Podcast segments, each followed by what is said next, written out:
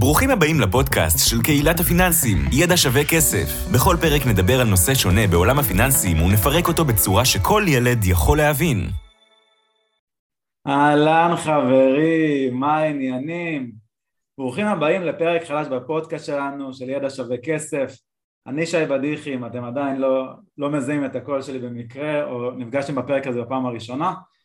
והיום יש לנו uh, פרק uh, מאוד מעניין, הוא מאוד מעניין כי הוא עלה בעקבות uh, מייל שקיבלנו ברשימת תפוצה מאחת המאזינות הגבוהות של הפודקאסט, ביקשה שנעשה פרק על משכנתה, אמרה שאנחנו לא מספיק מדברים על זה, אז הנה אנחנו מדברים על זה ואפילו נשאל את כל השאלות שאת שאלת ועוד הרבה שאלות אחרות.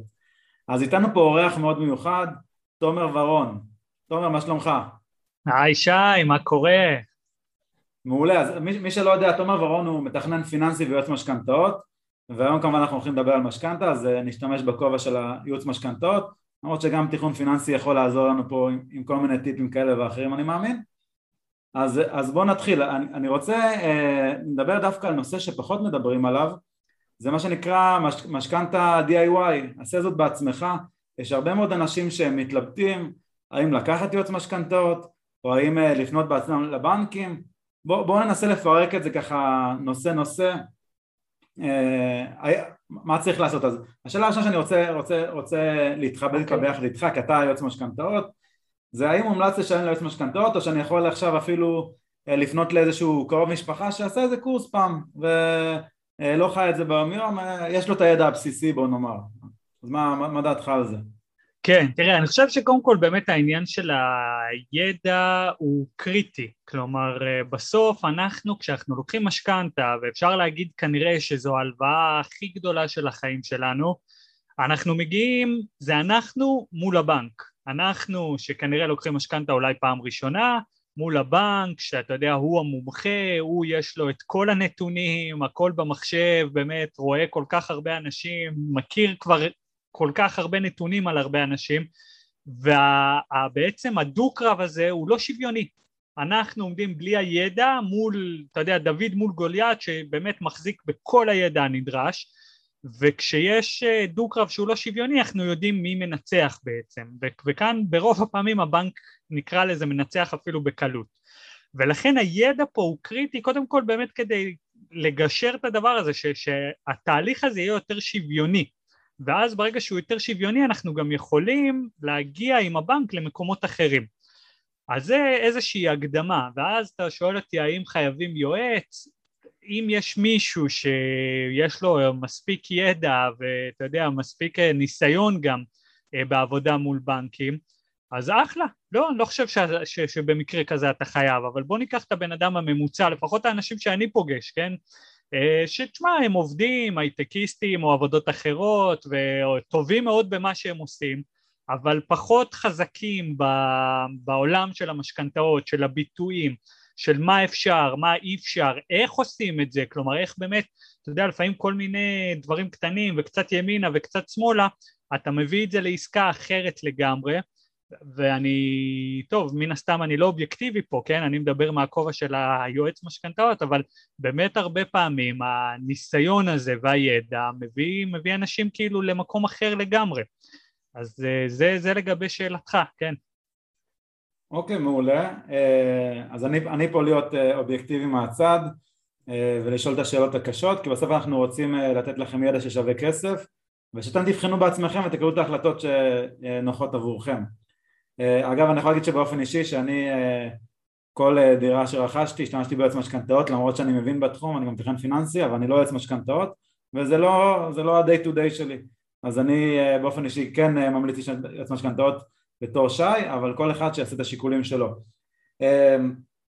אוקיי עכשיו יש באמת איז, איזושהי אקסיומה שהמון אנשים מתחב, מתחבטים בה ובאמת זה מעניין לשאול דווקא מישהו כמוך שמתעסק בזה ביום יום זה האם באמת רק היועצי משכנתאות יודעים לקבל את התנאים הכי טובים שיחסכו לנו הרבה כסף בעתיד או שכל אה, פלוני אדם פשוט שפונה לבנק אה, יכול לקבל את אותה הצעה גם, גם בלי אותו יועץ משכנתאות שאולי יש לו היכרות כן. עם ה... אישית עם הבנקאים אולי אפילו נכון. זה כבר חברויות כאלה נכון? זה, זה קליקה כזה, זה bonding כן, אתה יודע, גם הרבה פעמים באמת באים ואומרים לי, תשמע, אבא שלי הוא חזק בסניף, או דוד שלי עבד פעם במשכנתאות, אז אם אני צריך לתת את התשובה הקצרה לשאלה שלך, לא, לא רק יועץ משכנתאות אה, יכול להביא את הריביות הכי טובות. ואז אני ארחיב קצת ואני אגיד קודם כל באמת השאלה למה בכלל הולכים ליועץ. זו שאלה נראה לי חשובה, כי לפעמים אתה יודע, אנשים שמתקשרים אליי לטלפון ואומרים לי, תגיד, אתה יכול להשיג את הריביות הכי טובות? אז אני אומר להם, רגע, בוא נבין קודם כל בכלל מה הפונקציה של הייעוץ. וקודם כל, אני חושב שהיועץ אה, צריך לבוא ולבנות פה איזשהו מתווה עסקה. אתה מבין? זה הרבה הרבה הרבה לפני ריביות. זה איזה משכנתה לוקחים, וכמה משאירים בכרית ביטחון, ומה נכון להחזר חודשי מבחינת היכולות שלנו והתזרים שלנו, ואיך לתכנן את זה גם קצת קדימה, כי אתה יודע, החיים עצמם ודברים כאלה, ורגע האישה עוד רגע בהיריון, עוד רגע לידה, היא כבר בהיריון, והם יודעים שהיא תשב כמה חודשים אה, בבית, רוצים את זה, צריך לתכנן את זה, או לפעמים אתה יודע אנשים שאומרים לי אני עוד שנתיים שלוש מקבל איזה בונוס מעבודה או ממקום אחר, בוא נתכנן את הדברים האלה כדי שזה יהיה הכי מותאם אישית, זה בסוף כשאני מסתכל על תפקיד היועץ ולכן אתה יודע היועץ והמתכנן פה הולך מאוד ביחד זה שבאמת בוא נתכנן את זה, בוא נעשה את זה מותאם לשי לצורך הדוגמה. ואז אם יש מישהו אחר אז בוא נעשה את זה מותאם אליו, זה, זה האתגר של היועץ. זה הרבה לפני ריביות, זה הרבה לפני לריב עם הבנקים. אגב, גם מפה מגיע החיסכון הגדול, לא מהריביות. אני יודע שזה נשמע מוזר כי יש לנו תמיד את המיתוס הזה שכל 0.1 אחוז במשכנתה שווה הרבה כסף. נכון, ברור שהוא שווה כסף והוא יכול להיות שהוא גם שווה הרבה, אבל באמת החיסכון הגדול מגיע מתכנון נכון של המשכנתה, של התמהיל, של איזה סכום לקחת, של איזה החזר חודשי לכוון, של תקופות, של דברים כאלה. אחרי זה, כן, בואו נריב עכשיו עם הבנקים על ריביות ונעשה משא ומתן הכי אגרסיבי שאפשר, אבל כן, כמו שאתה אומר, לפעמים אני רואה אנשים, אתה יודע, הרבה יועצים מציעים באמת את, ה, את החלק מהשירות, הם אומרים, שמע, בוא נעשה את התכנון ביחד, נבנה את התמהיל, נעשה את כל התכנון הפיננסי של המשכנתה, נתאים את זה עבורך באופן אישי, את המשא ומתן אתה תעשה מול הבנק, תעשה מול הבנק כמובן על משכנתה שאני בניתי את התמהיל שלה, אבל אתה תלך לבנק ותעשה את המשא ומתן, ואנחנו רואים במקרים כאלה לפעמים אנשים שהולכים לבנק ומביאים הצעות מאוד יפות, הצעות שאני הייתי מביא, הצעות שקרובות למה שהייתי מביא, כלומר אני לא חושב שרק יועץ יכול להביא ריביות טובות, כמובן שיועץ שעושה את הדבר הזה הרבה, כי אתה יודע אנחנו עושים כמה כאלה טובים כל חודש, בטח בתקופה כמו עכשיו שהשוק בוער אה, וכבר כמה שנים ואתה כבר עם קשרים בבנקים, אני יכול לעשות את זה אולי, אתה יודע, יותר מהר, אני יודע בדיוק לאן אני מכוון כי אני יודע בדיוק מה הבנק יכול לתת, אבל האם רק יועץ ישיג ריביות טובות? לא. אמרת כל כך הרבה דברים מדהימים ואני רוצה שנייה לפשט את זה ולקחת את זה גם לעוד כמה עולמות. אה, לקחת את זה שנייה גם לעולמות, גם עולם של תכנון פיננסי כי אני מאוד מתחבר לזה. זה כמו אה, אם אני אקח את העולם הזה שאמרת של במשכנתה זה, זה לא רק ריבית זה הרבה מעבר זה התכנון של, ה, של השאלות לפני אז זה בדיוק כמו בתכנון פיננסי זה מאוד מאוד מתחבר לכובע השני שלך וגם לכובע שלי שלמעשה יכול להיות שאותו אותו אדם שלא משתמש ב, ביועץ משכנתאות הוא ידע לתכנן אה, מצוין אה, את משכנתה בתנאים מסוימים אבל יכול להיות שהוא לא ידע לשאול את עצמו את כל השאלות האלה שאותו אה, יועץ משכנתאות ידע להוציא ממנו, זאת אומרת אולי הוא בכלל לא חשב שהוא יקבל עכשיו, יבשילו לו RSU מהעבודה במייקרוסופט או בפייסבוק והוא בכלל אה, יכול, יכול אה, אה, לקחת מסלול אחד שהוא יותר קצר כי אה, אה, יגיע לו כסף או, או לחשוב מתי לבדות את זה נכון. יכול להיות שהוא בכלל לא חשב על זה ועצם עצם, עצם הייעוץ הזה גרם, גרם לו לחשוב על זה, לתכנן בכלל משכנתה שהיא אחרת לגמרי ו- וזה, וזה כמו שאמרת הכסף הגדול. ואם אני, אני אקח את מה שאמרת ואני אדמה את זה שנייה לעולם הפנסיוני אפילו אז הרבה אנשים נלחמים, נלחמים על הריביות במרכאות פה זה הדמי ניהול, דמי ניהול מהפקדה, מצבירה, תלוי במוצר, יש מוצרים שאין, שאין מהפקדה אבל הדמי ניהול זה חשוב ופחשוב מאוד אבל זה לא חזות הכל.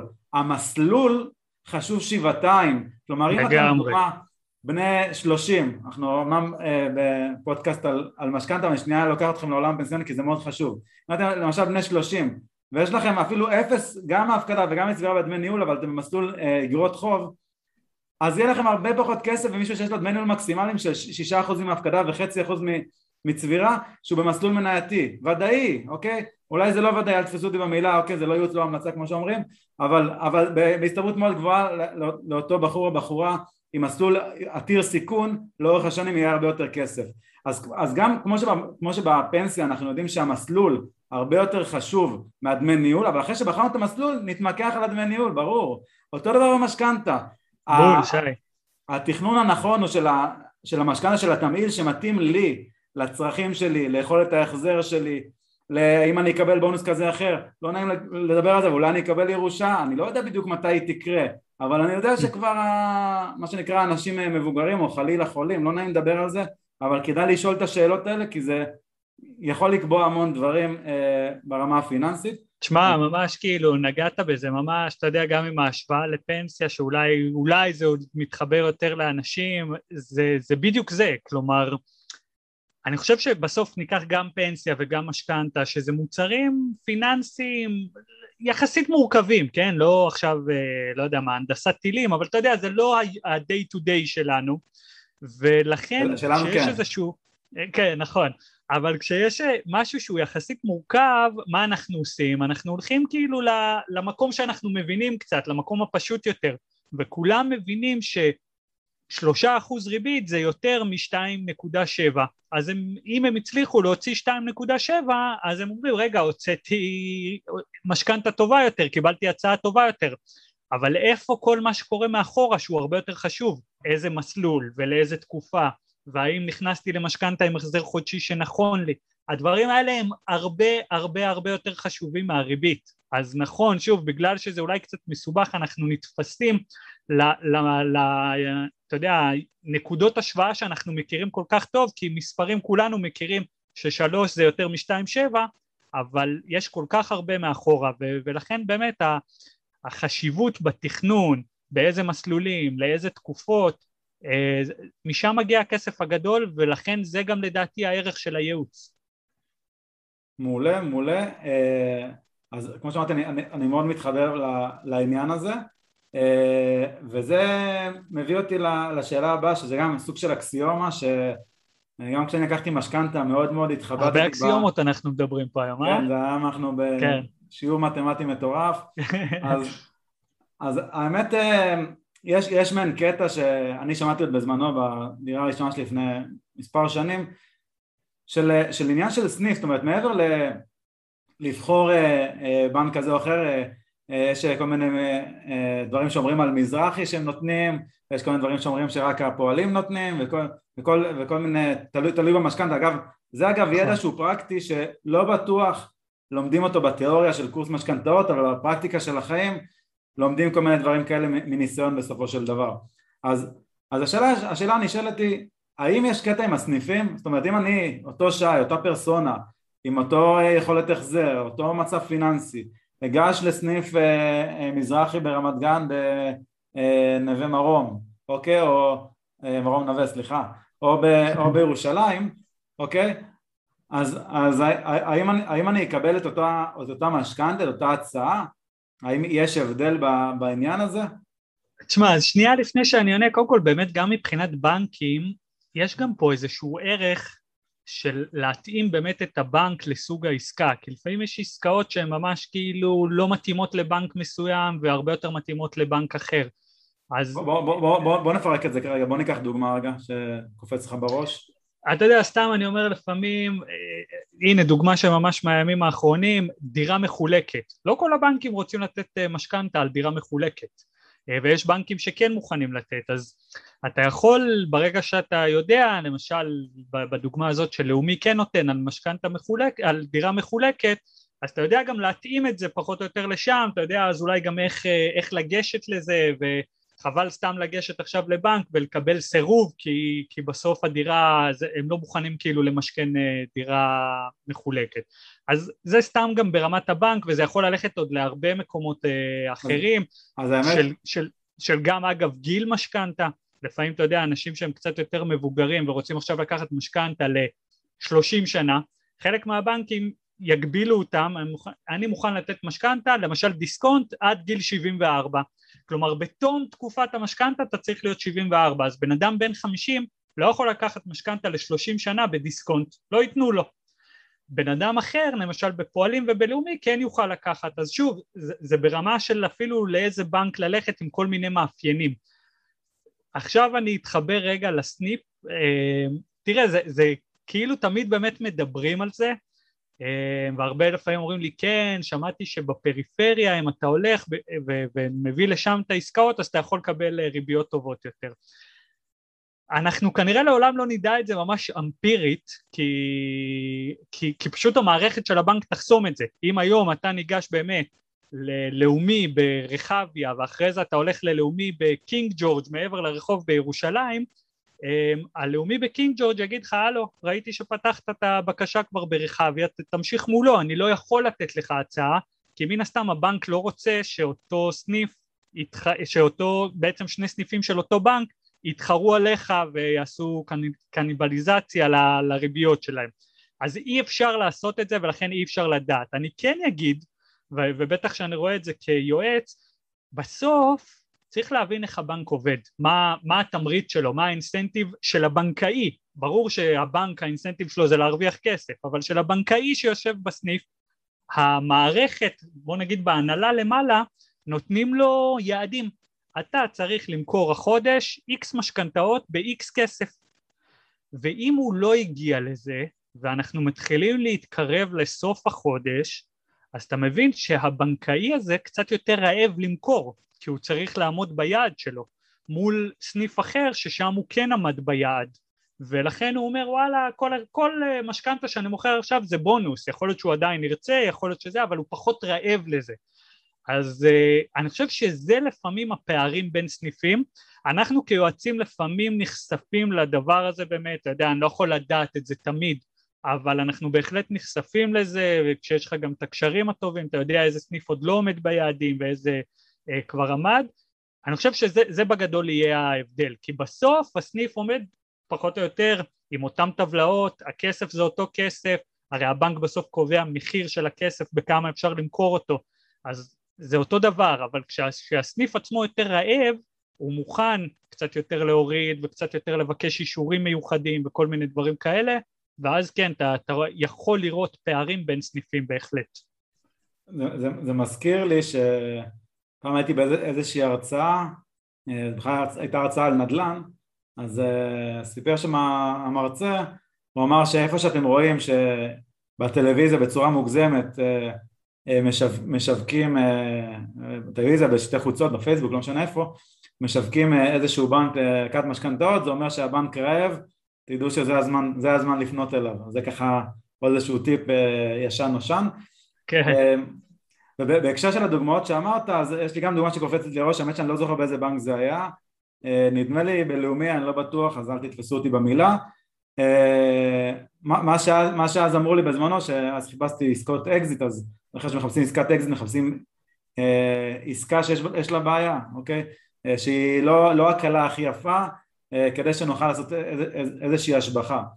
אז זה בדרך כלל לא דירה קומה אחרונה, או אה, דירה שלא נראית טוב, נטושה, שלא תוחזקה הרבה מאוד זמן אה, וכל מיני דברים, לפעמים אנחנו מוצאים אה, קקי של יונים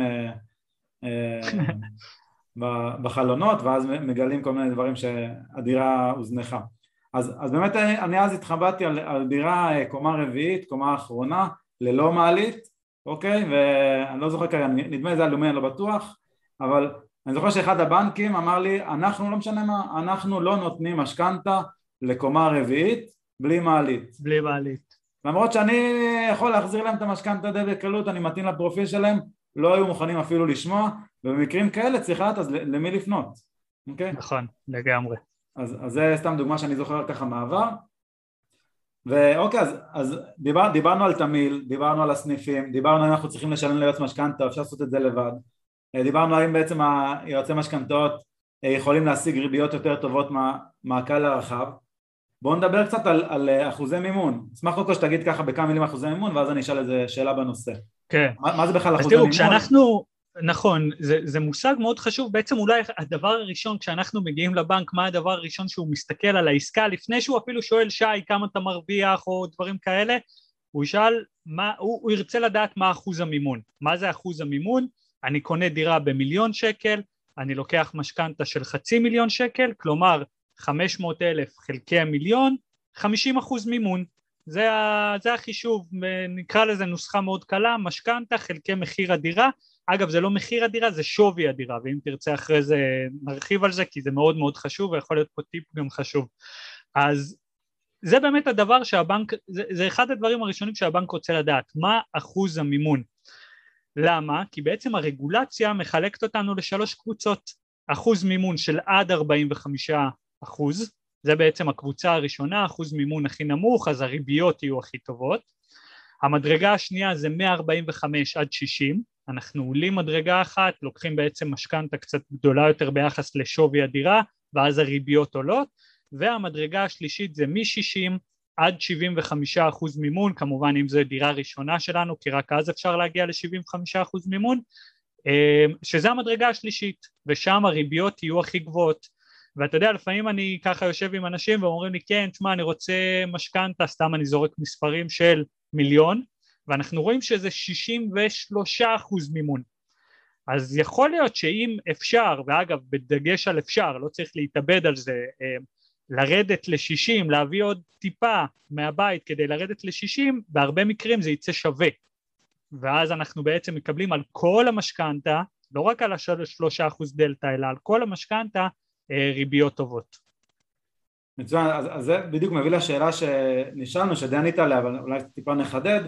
זה, נשאלנו שאלה לפני ההקלטה של הפרק, האם mm-hmm. משתלם לקחת אה, פחות מ-45% מימון, שאמרנו שעד 45 זה נכון. המדרגה הראשונה שלנו שהיא הזולה ביותר, כדי לקבל ריבית טובה יותר, או שההפרש בריבית הוא פחות, פחות מש... כן. משפיע. אז תראה, כאן שוב נכנס עוד פעם העניין שהוא העניין המהותי והבסיסי ביותר, זה התכנון.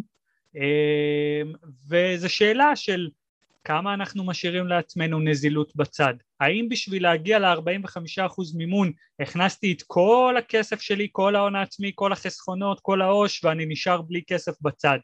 האם בשביל להגיע ל-45% מימון, אתה יודע לפעמים אני ממש רואה את זה, אנשים אומרים אני אשים את הכסף ואני אקח עוד איזה הלוואה קטנה ואז אני לוקח רק אה, משכנתה של 45% מימון. אוקיי, אבל ההלוואה הקטנה הזאת, או שהיא הייתה יותר יקרה, או שאגב לפעמים היא מאוד זולה, אבל התקופה שלה, התקופה לפירעון היא לא ארוכה, אז ההחזר החודשי יוצא גבוה. אז אנחנו בעצם סותמים לעצמנו את התזרים בגלל uh, הרצון שלנו ל- לרדת ל-45% מימון. מה שאני בא להגיד, אם אפשר, אם זה מסתדר לנו טוב בתכנון, בטח, בוא נהיה על 45% מימון, נשיג מחירים טובים יותר, ריביות טובות יותר. אני פשוט לא חושב שצריך להתאבד על זה. אה, ולא לבוא ולקחת כל מיני הלוואות צדדיות עם החזרים שזה ולהביא עוד כסף מפה ולהישאר בלי נזילות וזה לא שווה את זה בוא המשכנתה היום היא משכנתה, התנאים היום הם טובים, ברור ש-45% מימון יהיה ריביות נמוכות יותר, אבל לפעמים בשביל העוד 50-100 אלף ולהשאיר לנו מספיק נזילות או לעשות גם תכנונים אחרים, השקעות אחרות, דברים כאלה, לא תמיד אה, צריך ככה לשאוף רק להיות באחוז מימון הנמוך יותר. אם זה מסתדר טוב בתכנון, כמובן, מבורך. מצוין, האמת הזה, אני, אני אספר אה, סיפור אישי, אה, באחת המשכנתאות שלקחתי, אז את, ה, את המשא ומתן עשיתי בעצמי, השתמשתי ביועץ משכנתאות שעזר לי לעשות את התמהיל, כמו, אתה... אגב, כמו שדיברנו, שיש באמת הרבה יועצים שאומרים בוא אני אעזור לך לעשות את התכנון, את התמהיל, ותלך אתה לבנק, תעשה את המשא ומתן. כן, האמת שזה היה כאב ראש אחד גדול, אבל נ, נ, נ, נדבר על זה עוד, עוד מעט רגע לעניין של הזמן, תזכיר לי אם אני אשכח. אז, אוקיי. אוקיי. אז העניין הוא שאני באמת אה, לא, לא הייתי צריך מימון אה, גדול, שוב זה היה מטרה של אה, עסקת אקזיט לזמן קצר, קונים, משפצים, מוכרים, אז אז דווקא כן רציתי אה, להיות באחוז מימון נמוך בשביל הריביות כי בסוף זה מאוד משפיע על העסקה כי העסקה היא טווח קצר. זה סתם דוגמה גם אה, מתי זה מאוד חשוב כי התזרים פה הוא לא מה שהיה חשוב לי. נכון. אז, אז ב, ב, גם מי שלא לא יודע או לא יודעת מה זה תזרים תזרים הכוונה להכנסות פחות הוצאות אז ברגע שזה תזרים חיובי אז uh, משאיר לנו עוד כסף לעשות, לעשות עוד דברים בחיים. אז אז הרעיון הוא שאני זוכר קיבלתי איזה, איזה, היה לי את התמיל שבאתי מראש, אמרתי זה התמיל, אני לא זז ממנו, ואז התמקחתי על הריביות, ואז נתנו לי איזה, שהם ריביות, ואז מה אני עשיתי? אמרתי אני רוצה לבדוק את הבנק, אני אעשה טריק. אני ביקשתי במקום 45% מימון ביקשתי 50, אוקיי? כאשר ידעתי מראש שיש לי את הכסף נזיל במזומן, לא במזומן בעו"ש, אוקיי? אה, שאני יכול, יכול להביא אותו בשביל לסגור את הפער של, את הגאפ של החמישה אחוזים. אז נתנו לי איזה שהם ריביות ואז התמקחתי, התמקחתי עד שאמרו איך אני יודע שבמכוח ש, ש, שסיימתי אפשר להוריד יותר? ברגע שהבנק אומר לי, שמע, אז לך, לך להצעה של הבנק האחר. זאת אומרת, הבנק אומר אני כבר לא מוכן, אני כבר ויתרתי עליך כי מפה אני כבר לא יורד. אמרתי אין בעיה, אז בואו נסחט את הלימון עוד טיפה ואז אמרתי פתאום הגיע לי כסף, הפלא ופלא הגיע לי כסף ואני יכול להגיע ל-44% מימון, אוקיי? ואז אה, פתאום אה, אותה בנקאית היא לא ירדה איתי כי היא כבר הגיעה למקסימום, אמרתי לה רגע רגע. אנחנו היינו אה, בריביות של 45 עד 60 ואני יש לי ידע, אני יודע שעד 45 לך זה עולה פחות ולכן את, את תתני לי הצעה יותר טובה. קיצור הראיתי לה שיש לי ידע, אגב תראו כמה חשוב ידע פה בעניין הזה. והתעקשתי מאוד, הגעתי לשיחת מישהו בכיר יותר, שיחה, אני קורא לזה שיחת מנהל אבל פה זה היה משהו קצת שונה והורידו לי בסוף אוקיי, אז תראו כמה ידע יכול לעזור לכם בסופו של דבר, אה, מדובר פה בהרבה מאוד כסף, אה, לא, לא בעשרות שקלים, לא מאות ואפילו לא באלפים, אוקיי, במצטבר. אז אה, שוב, אצלי במקרה שלי זה היה פחות כי זו עסקה קצרה, אבל אצלכם יכול להיות משכנתה גם של 30 שנה, זה יכול להיות גם, גם, גם מאות אלפי שקלים במצטבר. אז זה ככה לגבי ידע, קצת לגבי ריביות ואחוזי מימון. אז בואו נדבר תכלס. איך ניגשים לעניין המשכנתה ואיך מתחילים, מה, מה אתה מציע? עכשיו בן אדם שלא מכיר, עוד לא לקח משכנתה בחיים, מתחיל פעם ראשונה, מה, מה, מה עוד צריך לעשות? או-אה, או-אה.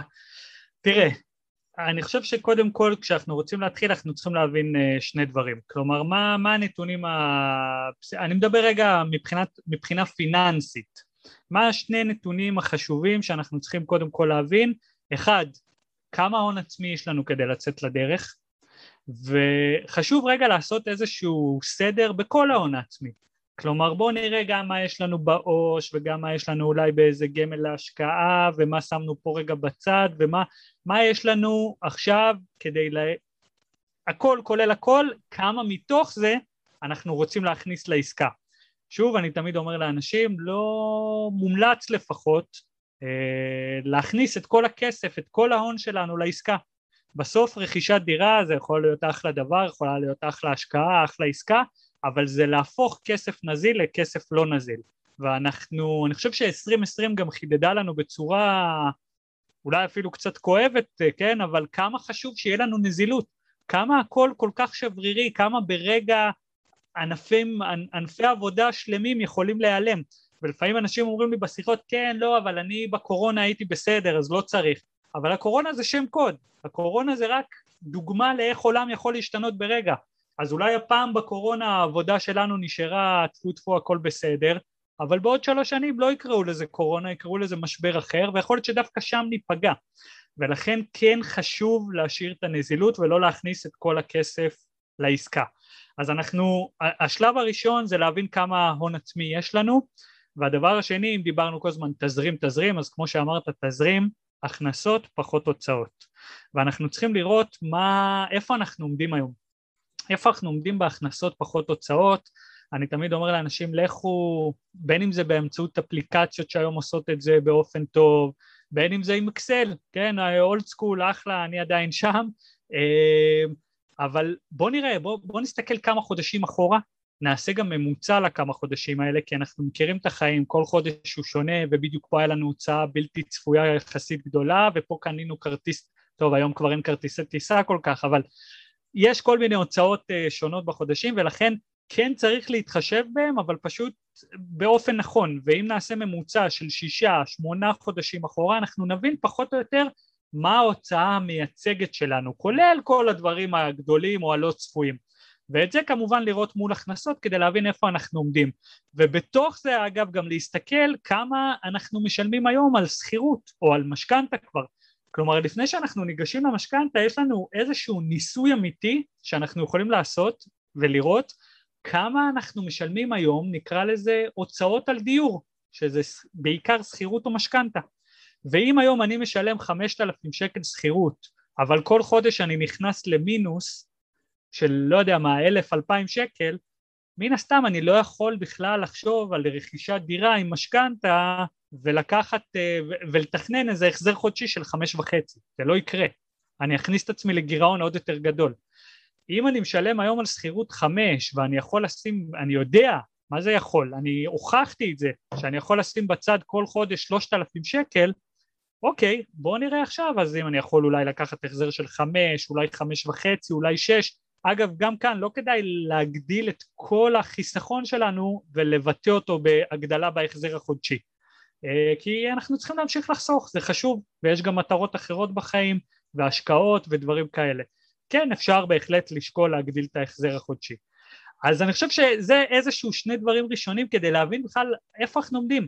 מה ההון העצמי שלנו איזה החזר חודשי אנחנו יכולים ואז לתוך הדבר הזה אנחנו מבינים פחות או יותר כמה משכנתה אנחנו יכולים לקחת, לאיזה תקופה זה יהיה, אני אגיד משהו שהוא נורא נורא אפשר לקחת אותו ככלל אצבע שהוא נכון אה, לעכשיו, כן, לתקופה שאנחנו מקליטים, אה, נקרא לזה חג, חגי תשרי 2021, פחות או יותר בריביות של היום, אפשר לחשוב שעל כל מאה אלף משכנתה סדר גודל של 500 שקל בהחזר החודשי זה אני אומר את זה נורא בזהירות, זה כלל אצבע מאוד גס, אה, אבל קחו את זה כאיזשהו משהו להתחיל איתו.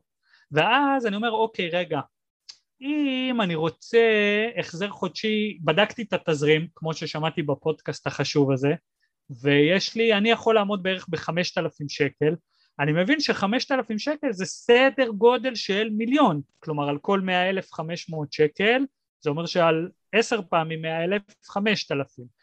אז אני יכול לקחת בערך מיליון, אה רגע ויש לי הון עצמי של 700 אלף, אה אוקיי אז אני יכול לכוון לדירה של אזור המיליון וחצי, אגב למה אמרתי מיליון וחצי ולא מיליון שבע מאות, עוד משהו שהרבה אנשים קצת מפספסים, שברכישת דירה יש הרבה עלויות נלוות, כלומר יכול להיות שראינו דירה ב-1.7 ואמרנו וואי יש לי 700 אלף ואני יכול לקחת משכנתה של מיליון איזה כיף. אבל זה לא באמת הסכום שיצא לנו מהכיס, כלומר כי יש לנו אולי מס רכישה, אם זה דירה ראשונה במחיר כזה לא, אבל צריך לדעת שגם בדירה ראשונה במחיר של מעל מיליון שבע מאות חמישים בערך, יש גם מס רכישה, כן, ויש תיווך, ויש uh, עורך דין, ואולי יועץ משכנתה, ואולי לדירה אני רגע רוצה, לדירה וזה, זה בדיוק, אולי אני רגע רוצה להכניס מזגן ולצבוע, ו... זה הרבה דברים שאנשים קצת מתעלמים כי כרגע מה שיש לנו מול העיניים זה הדירה והמחיר. אבל צריך להבין שזו עסקה עם הרבה עלויות נלוות, עם הרבה דברים שעוד יצאו לנו מהכיס. ושוב כאן עוד פעם נכנס לעניין התכנון, תכנון, תכנון, תכנון, להשאיר מספיק כסף לדברים האלה אה, כי, כי פשוט אנחנו חייבים, זה יגיע, אנחנו לא צריכים להיות מופתעים שיבקשו מאיתנו לשלם מס רכישה או איך לא השארנו מספיק כסף לאיזשהו שיפוצון קטן שמאוד רצינו לעשות. ואגב אם זה רכישה מקבלן אז בטח מדד תשומות הבנייה שגם זה צריך להשאיר אבל כן לגמרי. אז, אז הנה כאן אתה יודע ממש באיזשהו כמה צעדים נקרא לזה כללי אצבע מאוד גסים אבל איזשהו אה, מתכון להתחיל להבין בכלל איפה אנחנו עומדים איפה אנחנו עומדים ואתה יודע מה סליחה על, על כל החפירה אבל עוד משפט אחד אה, הכי חשוב תבינו קודם, לפני שאתם מתחילים לחפש, לפני שאתם פותחים יד שתיים, לפני שאתם רגע בכלל מסתכלים על מחירים, תבינו קודם מה אתם יכולים. כי כשאנחנו לא מבינים מה אנחנו יכולים, אנחנו מתחילים להסתכל, אנחנו אומרים יואו איזה דירה יפה, איזה זה, זה בדיוק מה שרצינו, הנה פה זה, נגיד, אני סתם זורק שני מיליון. מתחילים להתאהב, הרגש נכנס, הרגש מתחיל להיות חזק בתמונה, ואז אנחנו רק מבררים מה היכולת שלנו ואנחנו רואים שתכלס אנחנו יכולים להגיע ל-1.8 אבל בגלל שהרגש שלנו כבר כל כך חזק על הדירה שכבר ראינו ואנחנו מדמיינים איך אנחנו גרים שם ושימו לב גם תמיד לכל הטרמינולוגיה של השוק דירת החלומות ואתה יודע תמיד זה תמיד, תמיד בשפה של הנדל"ן יש הרבה רגש אז אני רואה הרבה אנשים שכבר אומרים טוב נעשה איזה מתיחה אז לא נשאיר את הכרית ביטחון אז ניקח החזר חודשי קצת יותר גבוה אז כי כבר הם, הם ראו את ה vision הזה שהם בדירה ולכן הם מוכנים לעשות את, ה, את המתיחה הפיננסית הזאת לעצמם. אם הם היו קודם מבינים שהם יכולים עד 1.8 שזה הגבול העליון שלהם, גבול עליון, עדיף להם 1.7 אבל 1.8 גבול עליון, יכול להיות שהם היו רואים את הדירה של השתיים, הם היו אומרים, אתה יודע מה, כן, זה, אני אפילו לא נכנס להסתכל כי זה חמוד, יכול להיות שזה טוב, אבל זה לא בשבילי. ולכן קודם כל להבין מה התקציב שלנו, איזשהו טווח מחירים, להבין מה הגבול העליון, ואז ללכת לחפש. וזה מבטיח בסבירות הרבה יותר גבוהה שניכנס לעסקה שתואמת את היכולות שלנו ושלא עשינו את כל התהליך הפוך, קודם התאהבנו, קודם הוצאנו את כל הרגש החוצה ואז בואו נראה מה זה אומר מבחינה פיננסית. אז אני לגמרי מתחבר למה שאתה אומר, זה נכון בכל תחום פיננסי, אה, זה נכון גם, גם בשוק ההון שהרבה אנשים נותנים לרגש ולפסיכולוגיה להשפיע עליהם ואם הם מראש היו מחליטים שהם לא מסתכלים אז הם אולי לא, לא היו מוכרים בהפסד כמו שקורה לצערי להרבה אנשים. ממש, ואמרנו, ממש ככה. אמרנו הרבה מאוד דברים ומקווים שהצלחתם לקלוט כי באמת היה פה הרבה, הרבה מאוד מידע. אה, תומר נכנס באוטוסטרדה ונסע לו שם כן, בלי... חפרתי בלי, קצת, אה? אתה יכול להגיד, חפרתי בלי, קצת. בלי כן. לצאת באף יציאה רגע לתדלק. אבל, אבל זה מעולה, אנחנו פה לתת ידע ששווה כסף, לתת הרבה מאוד דרך, ואנחנו רוצים, רוצים לתת לכם עוד, עוד, עוד דרך. אה, תומר הכין אה, קורס אה, שנותן לכם מה שעשינו פה אבל בצורה הרבה יותר מורחבת עם הרבה יותר ידע ובסופו של דבר זה נועד גם לאנשים שרוצים, אפילו יכול להיות שרוצים לקחת להיות משכנתה אבל להבין את הז'רגון, להבין על מה מדובר, לדעת איך, איך לשאול גם את השאלות הנכונות כי גם בתור צרכנים אנחנו תמיד צריכים להבין שזה מצוין לקחת, לקחת בעל מקצוע אבל, אבל, אבל לא צריך להיות אטומים, כן צריך צריך גם לנסות ללמוד ולהבין בעצמכם ו, ו, וזה, וזה חשוב, אוקיי? אה, זה תופס גם בעולם הפנסיוני וזה תופס בעוד הרבה עולמות אחרים אה, ו, ומי שרוצה או רוצה לעשות את זה בעצמו, בעצמה, אה, לקחת את הידע, לקבל את הידע, להרחיב אותו ב, לא, ב, לא במחיר של יועץ משכנתה של אלפי שקלים, הרבה פחות ובנוסף השגנו לכם הטבה, אוקיי? הטבה של ידע שווה כסף, נותן לכם 15% הנחה אה, על הקורס של תומר, אה, שנותן לכם את כל הידע שאתם צריכים להבין איך לקחת משכנתה בעצמכם או להיעזר בידע הזה אה, אם, אם זה סתם מעניין אתכם או, או אתם רוצים לקחת בעל מקצוע ולבחון מי מתאים לכם. זהו, אני אגיד רגע באמת תרחיב במשפט, רק שיהיה תיאום ציפיות. אני לא חושב שזה בא במקום יועץ, זה כן ייתן לכם הרבה מאוד ידע איך להתחיל את התהליך, הרבה מאוד דיברנו על אחוזי מימון, אז הרבה להיכנס לשם, להבין את הרגולציה, להבין איך הבנק מסתכל עלינו, איך לנהל משא ומתן אפקטיבי, כל זה שם. בין אם אתם רוצים לעשות עם זה בעצמכם ובין אם כמו ששי אמר, פשוט כדי להגיע מוכנים יותר ליועץ, מבורך. לגמרי, ויש גם אנשים שלא לוקחים יועץ וזה בסדר, אבל לפחות שיהיה להם ידע, אפשר ללמוד הכל לבד, כמו שאמרנו, לא מדע טילים, להשקיע בזה הרבה מאוד זמן ופה אה, תומר ריכז לכם את זה גם במקום אחד וגם עם כל הניסיון וידע שהוא צבר שניסיון זה משהו שקשה למצוא אה, באינטרנט. אז נשאיר לכם את הלינק פה למטה אה, עם כל הפרטים ובהזדמנות זאת אני רוצה להודות לתומר היה מאוד מעניין. אני בעצמי למדתי כמה דברים חדשים היה כיף, היה כיף להיות פה ותמשיכו עם הפודקאסט ומה שאתם עושים כי זה מדהים, באמת מדהים תודה רבה, ולכן שאתם מאזינים, אה, אם אתם במקרה הגעתם לפרק הזה בפעם הראשונה, אז יש לכם עוד הרבה לחזור אחורה ועוד הרבה לחכות למה שיהיה קדימה. ואם אתם, יש לכם פרקים כמו הפרק הזה שהוא פרק שנולד בזכות אה, רות שטראוס, אה, מה שאתם רוצים שנדבר עליו, פשוט תגידו לנו, אוקיי? יכולים לפנות אלינו ב, בדף הרשמי, ידע שווה כסף, מקף הדף הרשמי בפייסבוק, לחפש ידע שווה כסף פשוט בגוגל, תגיעו אלינו בכל דרך אפשרית, האתר שלנו ידע מקף כסף co.il וכמובן אה, דרך הפודקאסט אז אנחנו שמים לינקים למטה, אתם יכולים גם להגיע אלינו. אז תודה רבה לכם ונתראה בפרקים הבאים. ביי